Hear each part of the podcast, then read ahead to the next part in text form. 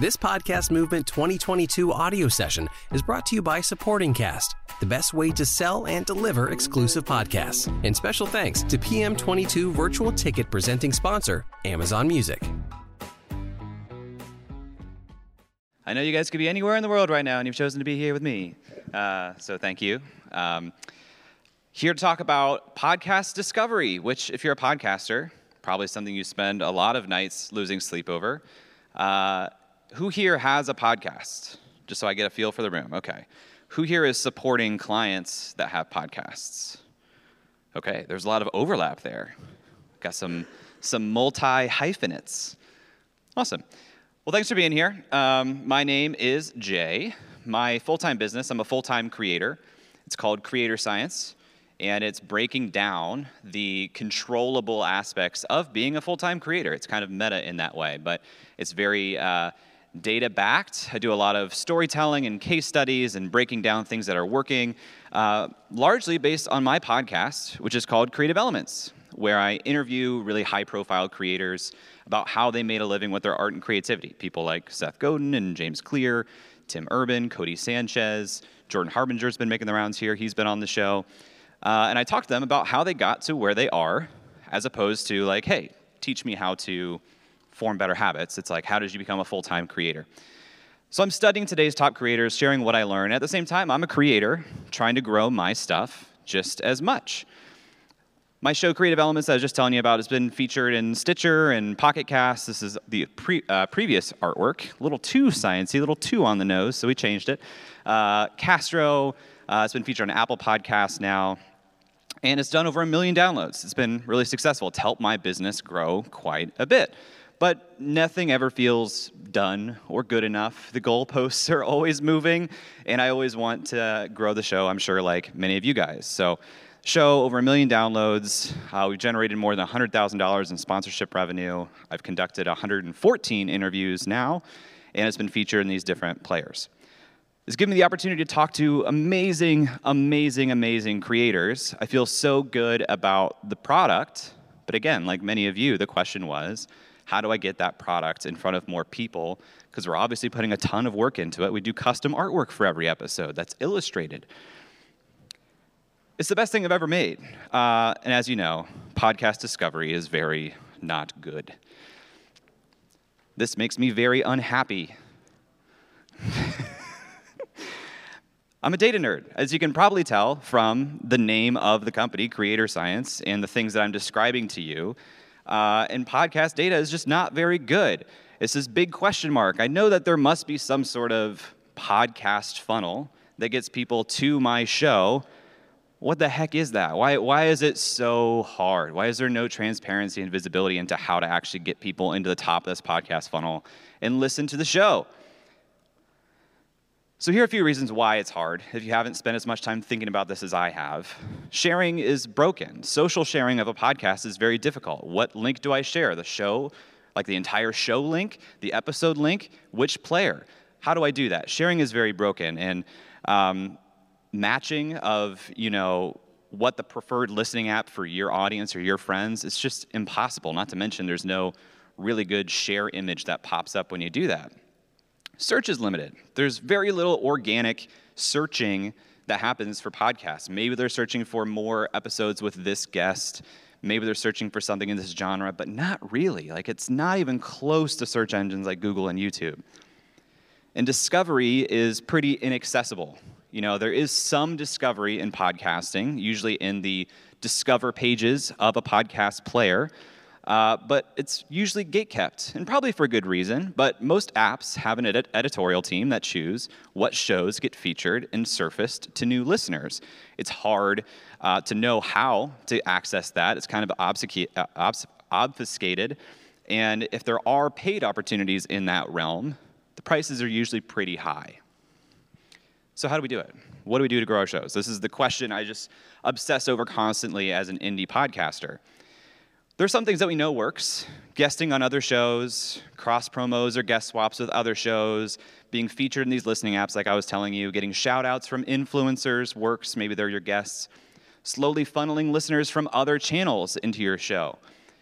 I mean, the key is, yeah, you gotta catch them all. You gotta do all of these things. We wanna do all of these things, But today I'm going to focus on this, because this is what I got really obsessed about and wanted to do really, really well. How do I use other channels, and I'm using the word channels pretty flexibly, uh, to get people into my podcast funnel?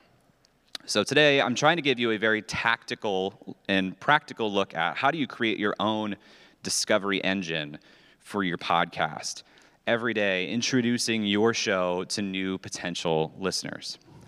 Here's the big idea. This is what I would say. Think about this while you're thinking about whatever tactic you want to pick up. Here's the big idea. You are more discoverable than your podcast. Podcast discovery is very, very difficult. J discovery is a lot easier. In fact, sometimes it's hard to escape me once I start existing in your world. You are more discoverable than your podcast. So I think about my podcast funnel, and I put a funnel on top of it I call the J funnel. How do people discover me, and then how do I transfer them into the podcast world? If people discover you, they can discover your podcast. So here's how I started thinking about the, the J funnel.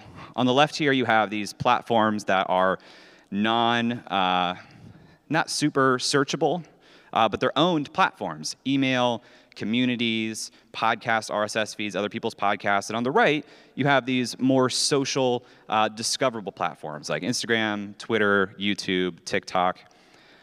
Uh, I looked at social first, and specifically, I thought if I can get more social followers to follow me, Jay, I can probably move them into my email ecosystem. And if I can move them into my email ecosystem, I might be able to move them towards podcasting. And so to experiment with this, I said, let's look at Twitter. Twitter is where I am most successful. Let me take a look at that. And by the way, you're ha- you're welcome to take as many notes as you want, but I'll have a link where you can just get the, the slides downloaded at the end of this talk. So you may have seen that, and you may be thinking right now, why put email between you and your podcast? Why not funnel discovery of you directly towards the podcast? Why put email in the middle of it? I tried that. That was the first assumption. That was the first thing that I tried to do. Uh, on all of my social profiles, I said, well, if I just synonymize myself with my show so that someone says, who's Jay? And they say he's the host of Creative Elements, that would work, I bet. So on all of my bios, that's what I led with. I said, host of Creative Elements, and that was, you know, what I thought would work. A lot of people may have seen my name in the name of the podcast, but it was a little bit like this, I think. Uh, they, they saw that I was the host of this show, but it didn't quite get them to subscribe or listen to the show. I think it's because the friction was just too high. I just saw this guy's name, maybe I saw the name of the show, now I'm gonna give him an, an hour to listen to his stupid podcast, says someone who doesn't know me from somebody else. And I get that, I've done that too. So I began thinking, should I convince a stranger on social media to listen to my podcast, or should I try to convince a stranger on social media to just give me their email? Because I think that's gonna be lower friction and easier for me to do. So if you get an email address, the nice thing is, as a pretty well-rounded Uh, um, full stack creator, I can win them over over time to listen to the podcast, and all the while there's other ways I can help them. They could be reading my newsletter, they could be purchasing a workshop or a course. Um, they can be valuable in a lot of different ways to me, and again, over time, maybe I wear them down. Maybe they say, oh, this is a guest I might want to listen to. I'm going to go ahead and, and click play for the very first time. So the experiment became, can I reliably increase downloads on Apple Podcasts and or Spotify without getting featured on those apps, because that is difficult to do. So I looked at this, and again, I started with Twitter. This is uh, my social blade graph of followers on Twitter. And as you can see, around July of, twenty, uh, July of twenty twenty-one, June, yeah, June, July, this is when I began taking this pretty seriously. And so uh, you see a jump, you see a steady climb in followers, because I'm saying the game is Twitter, Twitter goes to email, email goes to podcast. Um, along that same time, July of twenty-one to today, email subscribers rose. Neat. Uh, along that same time, July of twenty-one to today, Apple subscribers rose. Apple listens rose. Pretty neat. Uh, Spotify did as well. I forget if I put a slide in here. It's just my Spotify downloads are so much smaller than Apple at this point. The graph kind of goes nutso. And if you're wondering, as I would be, what's going on with Stitcher over there? Uh, Stitcher featured us at the beginning of the launch of the show. So we got a great spike. People in the Discover section said, I'll check that out. And slowly over time, a lot of them opted out. Uh, I did do Spotify. So you can see, same time frame, Spotify, we've had the same sort of rise. This is working. Uh, and this is where I'm putting all of my effort right now as an indie podcaster, both effort, time, and energy, but even resources. Um, the machine to me is email goes to podcast. So I, I want to make it really easy and compelling to subscribe to my emails. And so I have completely shifted my strategy to how do I get more email subscribers? And that's going to grow the show. So the website is very email first. Uh, it's it's the only action you can really take here is to subscribe um, to my newsletter. Same with this dedicated subscribe page. Now that I have a really good front door, I've just been opening a bunch of side doors. You know, where else are people entering my world that they can flow through and subscribe to email? So a dedicated subscribe page, sure. I have a personal website. Right in front of the personal website, subscribe. It's the first thing you see. Uh, I have a dedicated subscribe page on the personal website. Also on the personal website, this is a full page screen grab of it. You'll see that if you scroll past the subscribe, the biggest block you're gonna see is this section dedicated to the show. So if you're here and you you land there and you say, I'm not gonna give you my email yet, and I'm gonna keep scrolling and learn more about you, you're gonna get exposed to the idea of the show. We'll zoom in here. So we have the, the podcast description, we have the artwork, we have an embed. Um, I had some some advice from the network I'm a part of early on that if I'm gonna embed a player on different pages somewhere, Spotify's a good embed because of the big follow button right there. And if they're logged into Spotify, they can click follow and it's gonna start going into their, their listening app. And I like that. I mean, any any embed will probably have like subscribe text and you click that and then you pick a player, but that's two clicks. That's one click. Uh, and it looks really nice. So I generally go with Spotify. And then you can see below that a bunch of social proof of who are some of the guests that Jay's had on the show that would make me want to listen to this. Seth Godin, James Clear, Tim Urban, Matt D'Avella, produced uh, Minimalism, the documentary, Vanessa Van Edwards, uh, The Budgetnista, Pat Flynn, David Perell, Jordan Harbinger, Austin Kleon, Roberto Blake, and Ash Amberger. People that I'm so excited to talk about uh, and talk to, and I want people to know that I'm taking this seriously, and maybe one of those people draws you in to click play for the first time. Because the game is really, can I get somebody to click play on one episode the first time? That is so hard to get people to do. And you really have to win them over in some way. And then you have to deliver. Because if they click play on something and it doesn't grab them, it doesn't keep them, it's probably less likely they'll give it a second chance than they'll give it a first chance. So Twitter was beginning to work. And I said, let me expand. Let me expand out. Let me start pushing these other platforms too. Can I use the same strategy with Instagram, with YouTube, with TikTok to start getting people over to email? And that's a lot newer, but um, there are some more ways that I've started tactically doing this. This is my Twitter profile. Um, a lot of people don't know that Twitter bought a newsletter tool called Revue, R E V U E, um, probably a year ago, a year and a half, two years ago. And what Revue allows you to do is put a subscribe button right on your page. Uh, I'm already subscribed to myself because I'm an egotistical megalomaniac, but otherwise it would have a blue button here that says subscribe as opposed to start reading. And it's a one-click subscribe because Twitter knows your email address because you made it, you gave it to them when you made an account. So this is very low friction. This has become one of my highest sources of new subscribers because if I'm putting this effort into Twitter, people go to my profile, I show them uh, that I have a newsletter, they can one-click subscribe, it's very nice. And if you're wondering, does that mean I have to write through Revue? Not technically. Uh, I write through ConvertKit. And so this automation, or this, uh, this integration, actually I connect through Zapier, put them right into ConvertKit as soon as they subscribe, so it's no different than someone subscribing through any of those other means.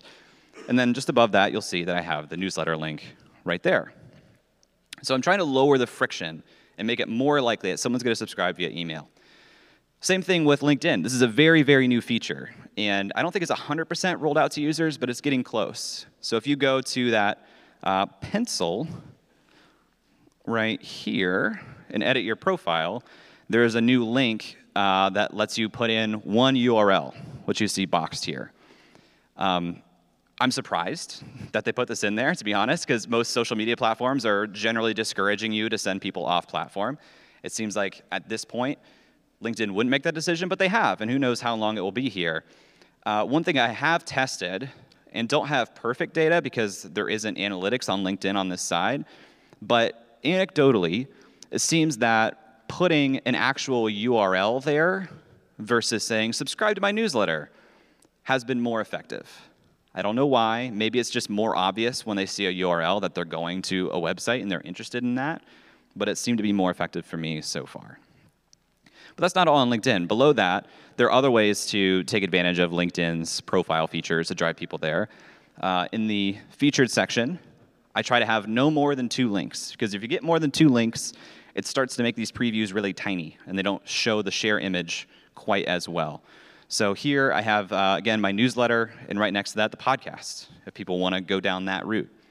Uh, even further down the page in the experience, I like to put one link inside of the experience section, because that gives you a nice big share image, gives you a nice long headline, nice good description.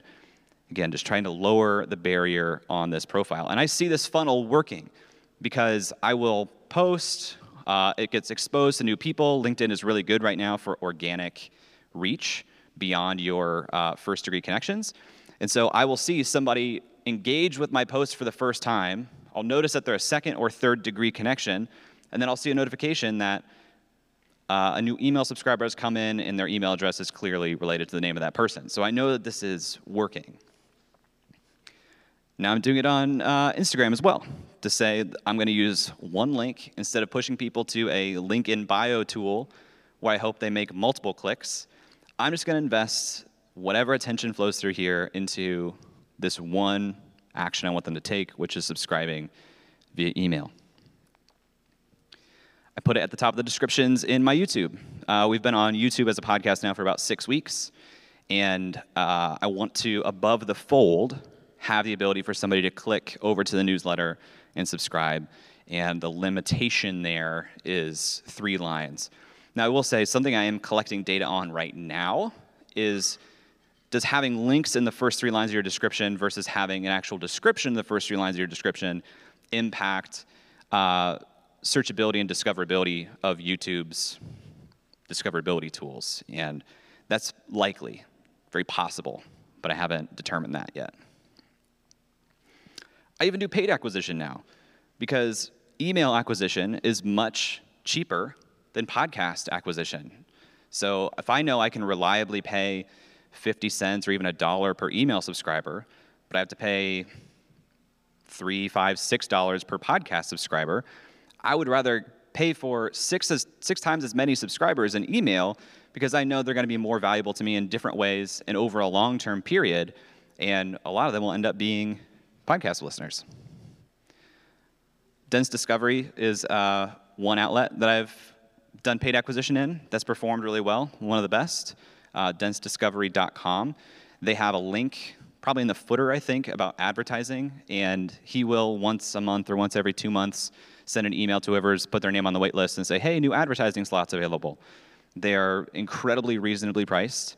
Um, in my experience, the actual sponsorship slots do better than the classified slots.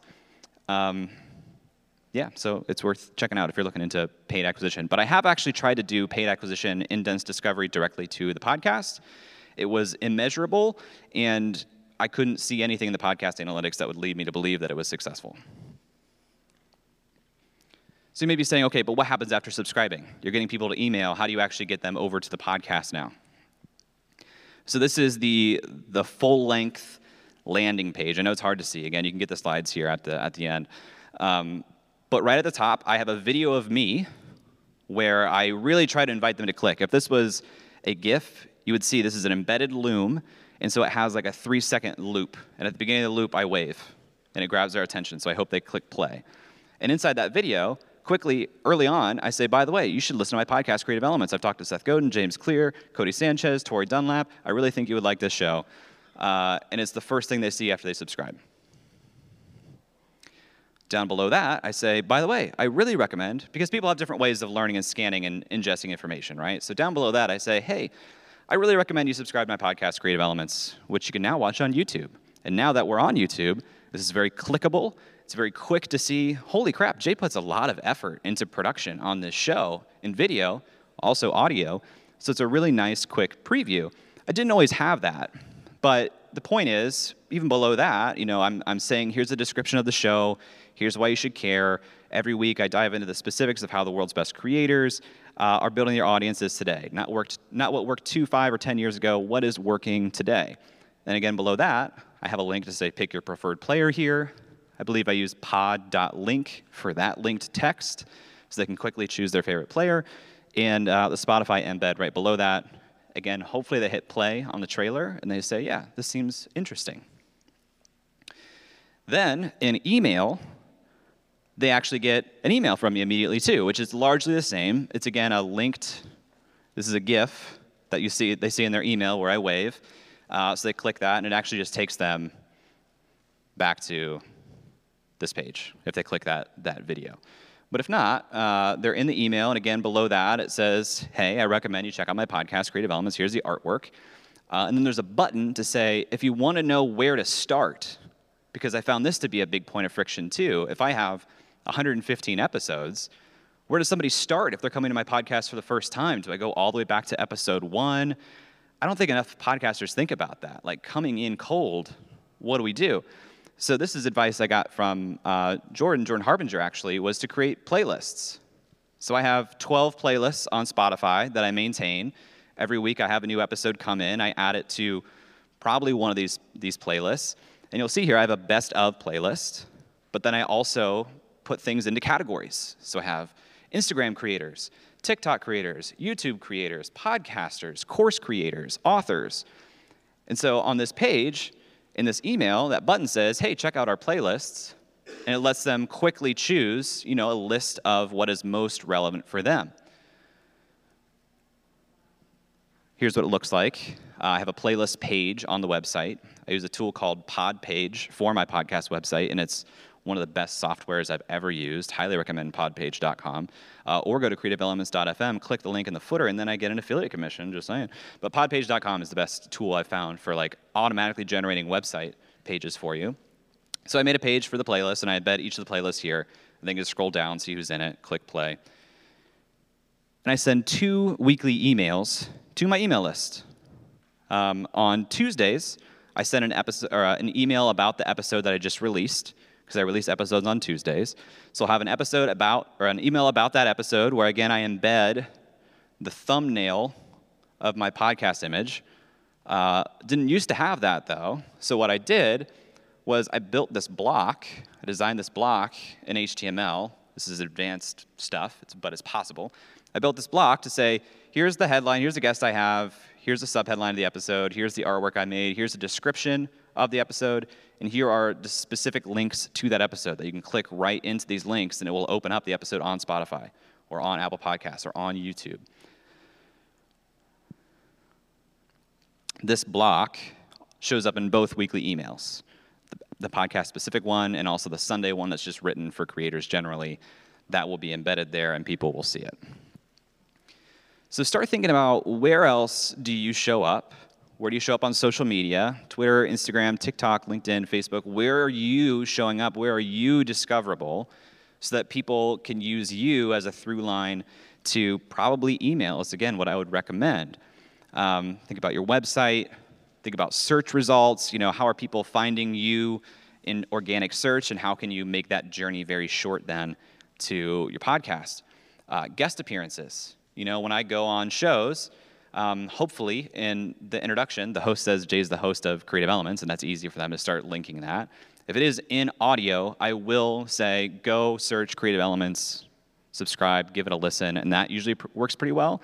But if you're a guest on some other medium that's not audio, it's really hard to move people straight to podcasting from there.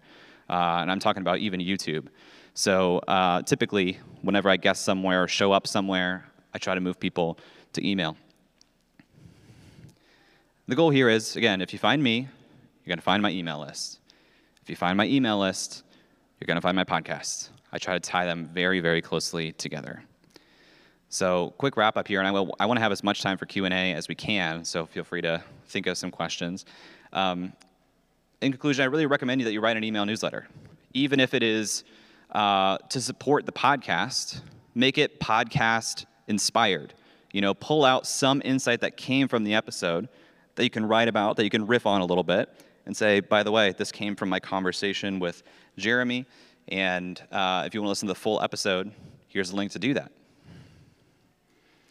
Use social media and anywhere that you show up as discovery for email then. Promote your podcast immediately when someone signs up for your email list so they get that first touch point. You know, it's not that everyone's going to immediately subscribe and listen to it, but, you know, we've probably heard that sales advice that it takes seven touch points for somebody to really listen and take action and adopt something. So if you can get that first touch point as quickly, quickly as possible so they see the name. So, you know, it could be days later, weeks later, months later, they hear the name of your show again and they say, oh, I've heard of that before. Yeah, you betcha.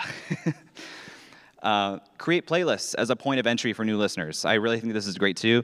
And uh, let me go back real quick to this, this design block I had. Another way that I utilize that, it's hard to see in this image, below at the bottom of this block, if someone just subscribed via email, I say, hey, are you new to the show? Start with a curated playlist. Beep, boop, beep. Okay. Uh, and you don't have to do this alone. You know, find other podcasters that are trying to do the same type of thing. Share knowledge. Ask them what's working for you. Show them what's working for you. You know, you want to find a community of people, a collective group of people that are basically like sharing knowledge, that are open with telling you, here's how discovery is working. Here's what I tried. Um, and it would probably be private. You know, you probably want to keep it within a small group of people. Uh, and that could be in person. It could be friends you meet here at Podcast Movement. It could be online. Um, we have a membership community called The Lab, where that's what I do. Basically, anything that I'm experimenting with, I share the results there. I encourage other members to share the results there. So if you want an online community, that's a great option for you. Okay. Uh, interested in taking any questions? Heather's got her hand up. Uh, because Heather knows me. Uh, and I will also say, again, if you want to get the slides, this is the link, j klaus dot com slash p m twenty-two. That's where you can get all the slides I just covered. Um, and this is anywhere that I exist that you can connect with me and probably sign up for my email list and uh, ask me any questions that you want. Thanks, Jay. I thought that was great.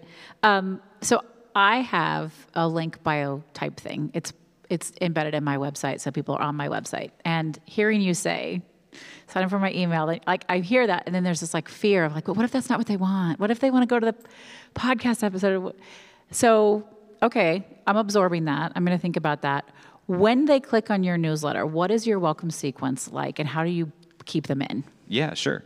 So uh, real quick on the link in bio thing, um, I had the same feeling. I had the same tension.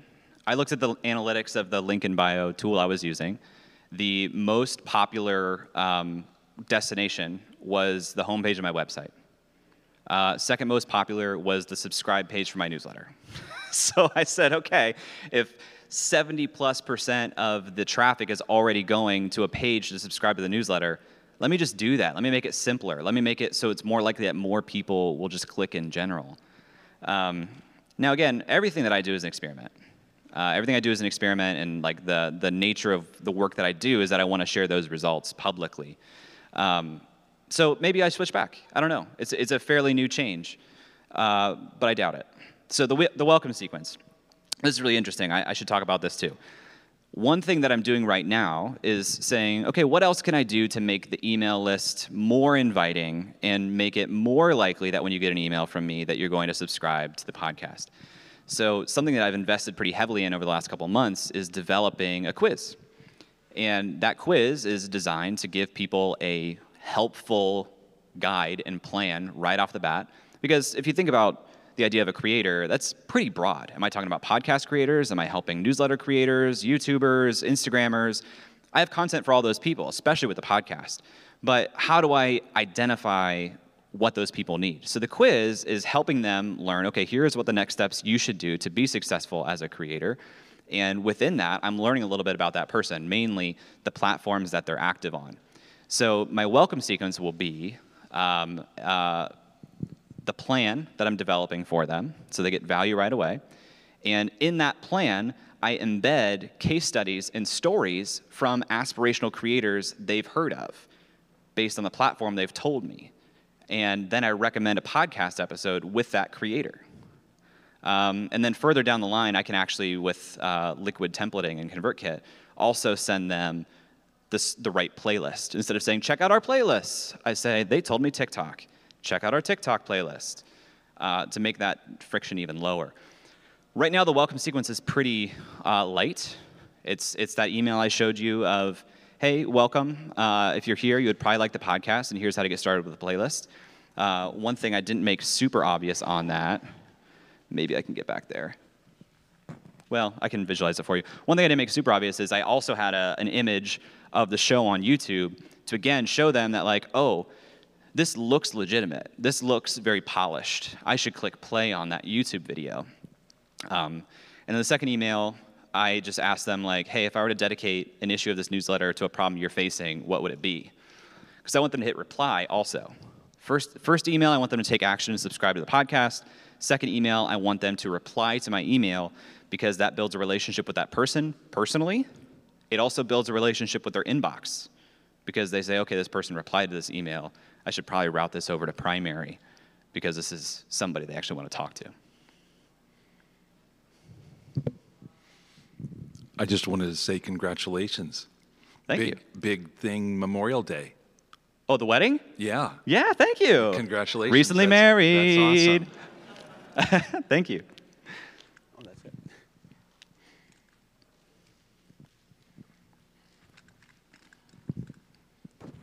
Thank you. I'm Bruce Smith. My podcast is the Essential Discourse Podcast. Uh, I have heard uh, throughout this conference, newsletter, newsletter, newsletter. Where do we get inspiration for making newsletters? Because what I don't want to do is type a whole bunch of stuff that people are going to look at and skim and scam if they do that, and then just go and do whatever they were going to do regardless. Yeah, I mean, if you're if you're going to do an email strategy, you've got to care about writing an email that people want to read, right? Um, which seems hard until you do it. Like, it's it's like anything else. It's a muscle. You know, you start to build a pattern. I mean, think, just think about your podcasts. If you're doing an interview show, there's a question that you chose to ask the guest in that interview. And so you probably had some reason for wanting to ask that question. It's probably trying to get some insight that you think your audience wants. So just take one question from your interview and say, hey, something that I think about a lot and I hear from a lot of my guests is they're wondering about this. So I brought in this guest who's a badass, and I asked them this question. And here's a blurb of their response. And this is just one bit of a sixty-minute interview that I did with this guest. You know, you could just do that formula every week.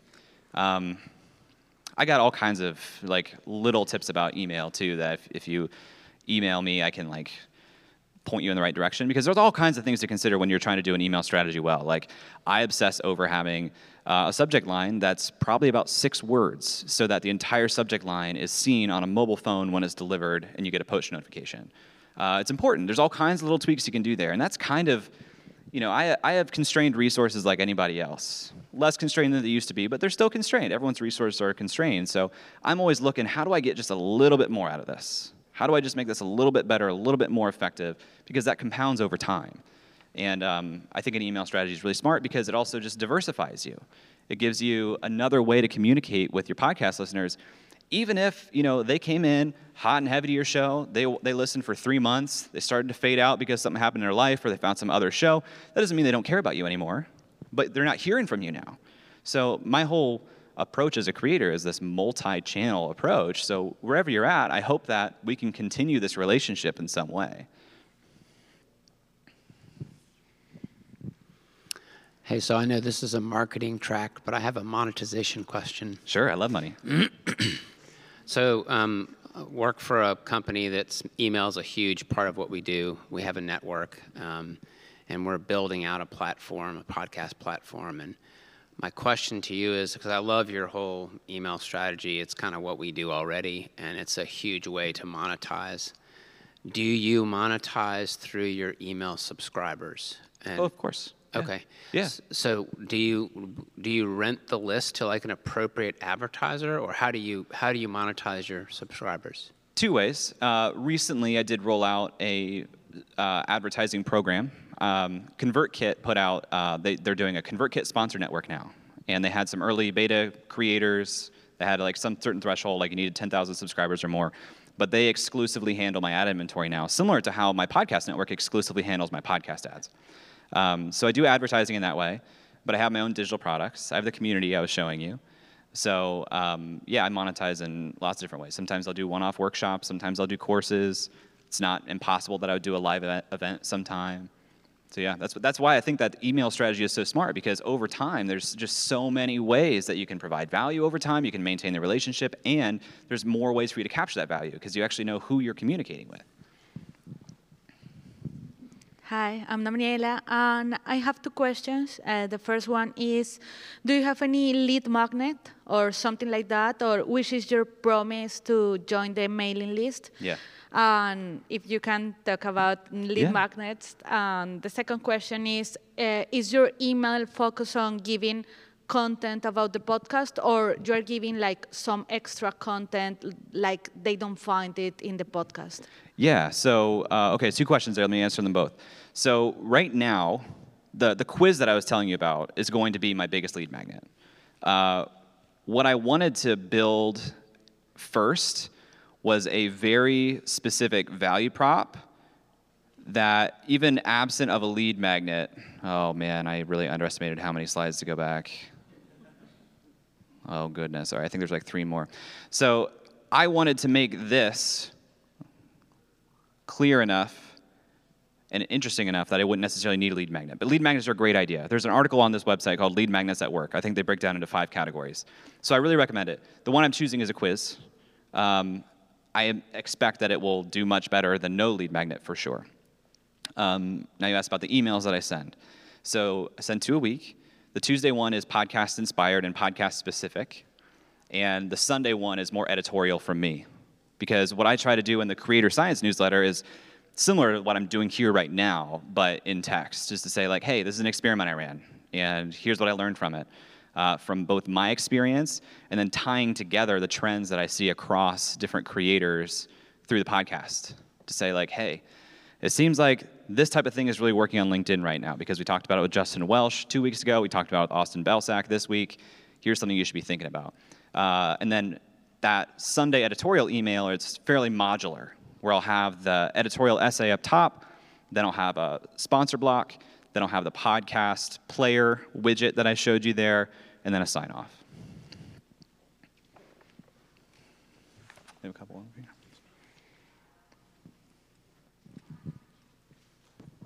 Hi, my name is Anita. Quick question. So what platforms you would you recommend for people getting started, whether it's something uh, beginner-friendly versus somebody who can do a little bit more H T M L?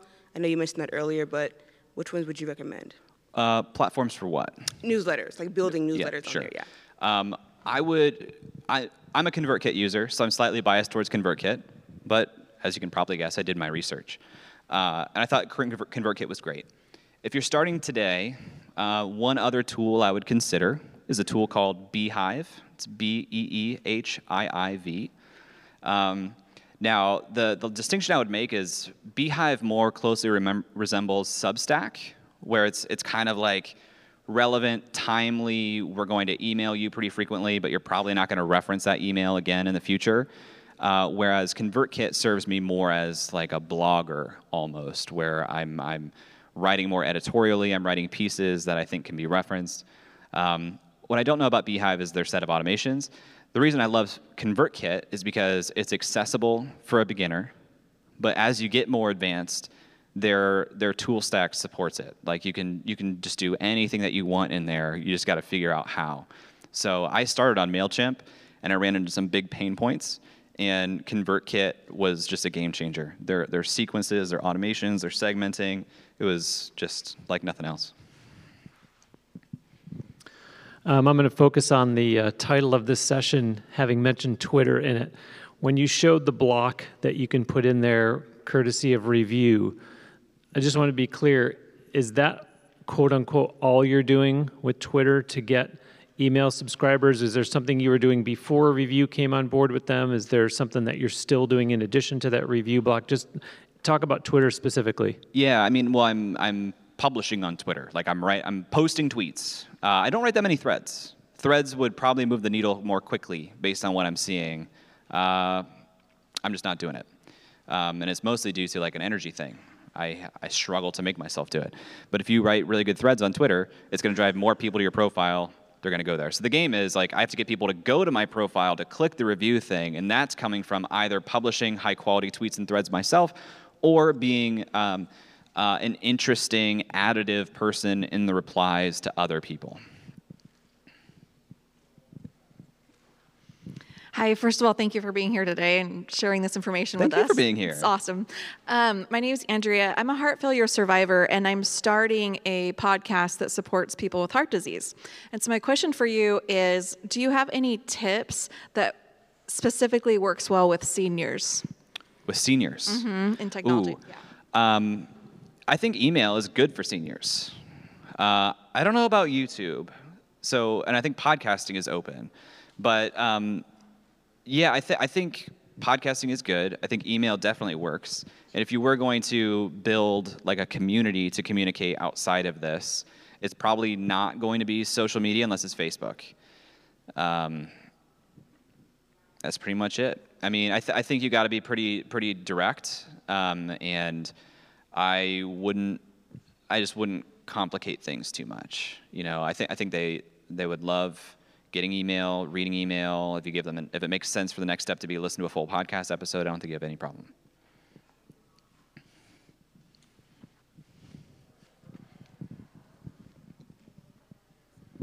Hi, can you talk a little bit more? I know you just started to address Twitter and like what you're doing there, like on all these different outposts on social, how you're differentiating what type of content that you're tailoring, that you're already creating or repurposing to all those different channels to yeah. kind of get them to your profile. Yeah, I mean, it's gotta be pretty native, right?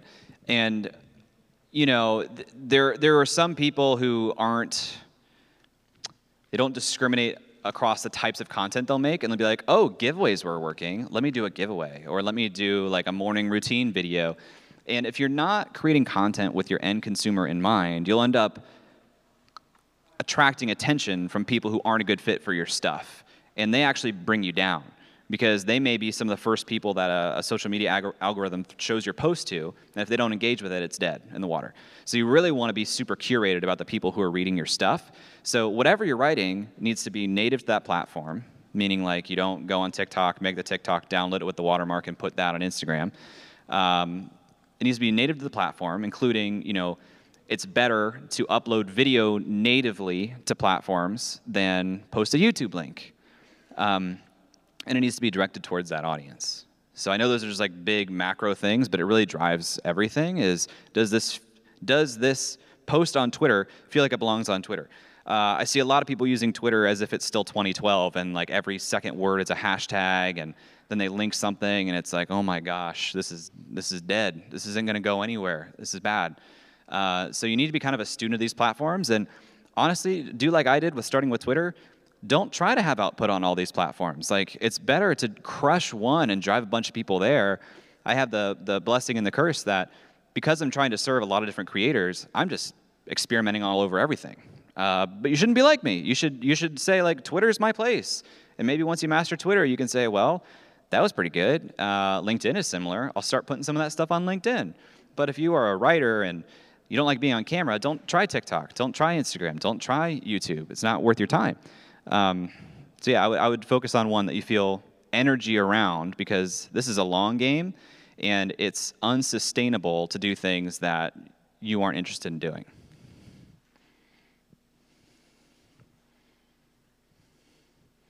Anyone else? All right, I might be over time. Um, again, that's where you can get the slides. Feel free to do that. Uh, I'll be up here afterwards. Come say hi if you want to, but thank you for coming to my session.